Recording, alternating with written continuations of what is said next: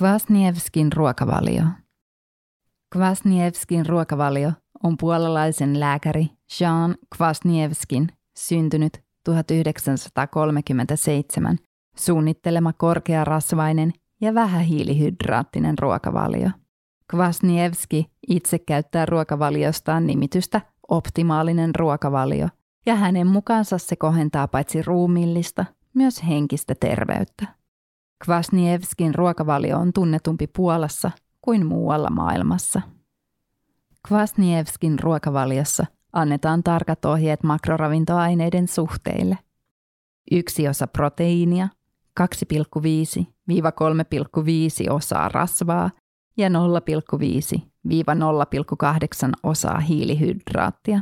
Jos tavoitellaan laihtumista, rasvan määrää voidaan vähentää.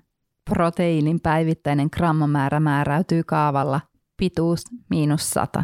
Täten esimerkiksi 180 sentin pituisen ihmisen tulisi syödä 80 grammaa proteiinia, 200-280 grammaa rasvaa ja 40-64 grammaa hiilihydraattia päivässä.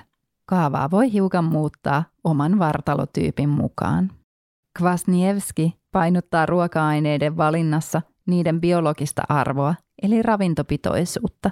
Hän suosittelee erityisesti munankeltuaista, sisäelimiä, luuydintä, sianlihaa, rasvaisia juustoja ja kermaa.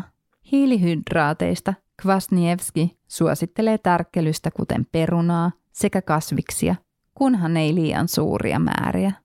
Ruokailukertoja tulisi päivässä olla kaksi tai yksi. Ketoosia Kvasnievski ei suosittele. Kirjallisuutta. Jan Kvasnievski, Optimal Nutrition, 1999. Jan Kvasnievski, Homo Optimus, 2000.